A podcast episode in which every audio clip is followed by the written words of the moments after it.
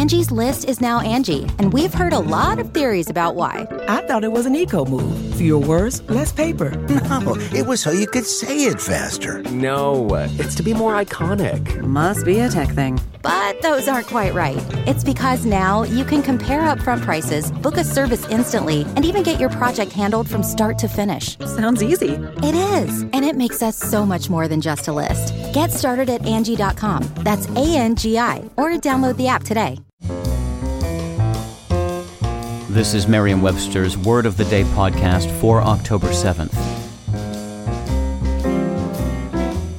Brought to you by the new Merriam Webster's Advanced Learners English Dictionary, designed for students and teachers of English as a second language. Learn more at learnersdictionary.com. Today's word is incarcerate, spelled I N C A R C E R A T E. Incarcerate is a verb that means to put in prison. It can also mean to subject to confinement. Here's the word used in a sentence. Because the accused man presented a serious threat to society, the judge ordered that he remain incarcerated while he awaited trial. A criminal sentenced to incarceration may wish his or her debt to society could be cancelled, but such a wistful felon might be surprised to learn that incarcerate and cancel are related words. Incarcerate comes from incarcerare, a Latin verb meaning to imprison. That Latin root comes from carcere, Latin for prison.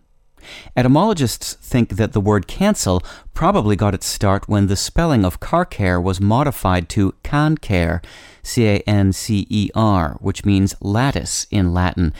An early meaning of cancel in English was to mark a passage for deletion with lines crossed like a lattice.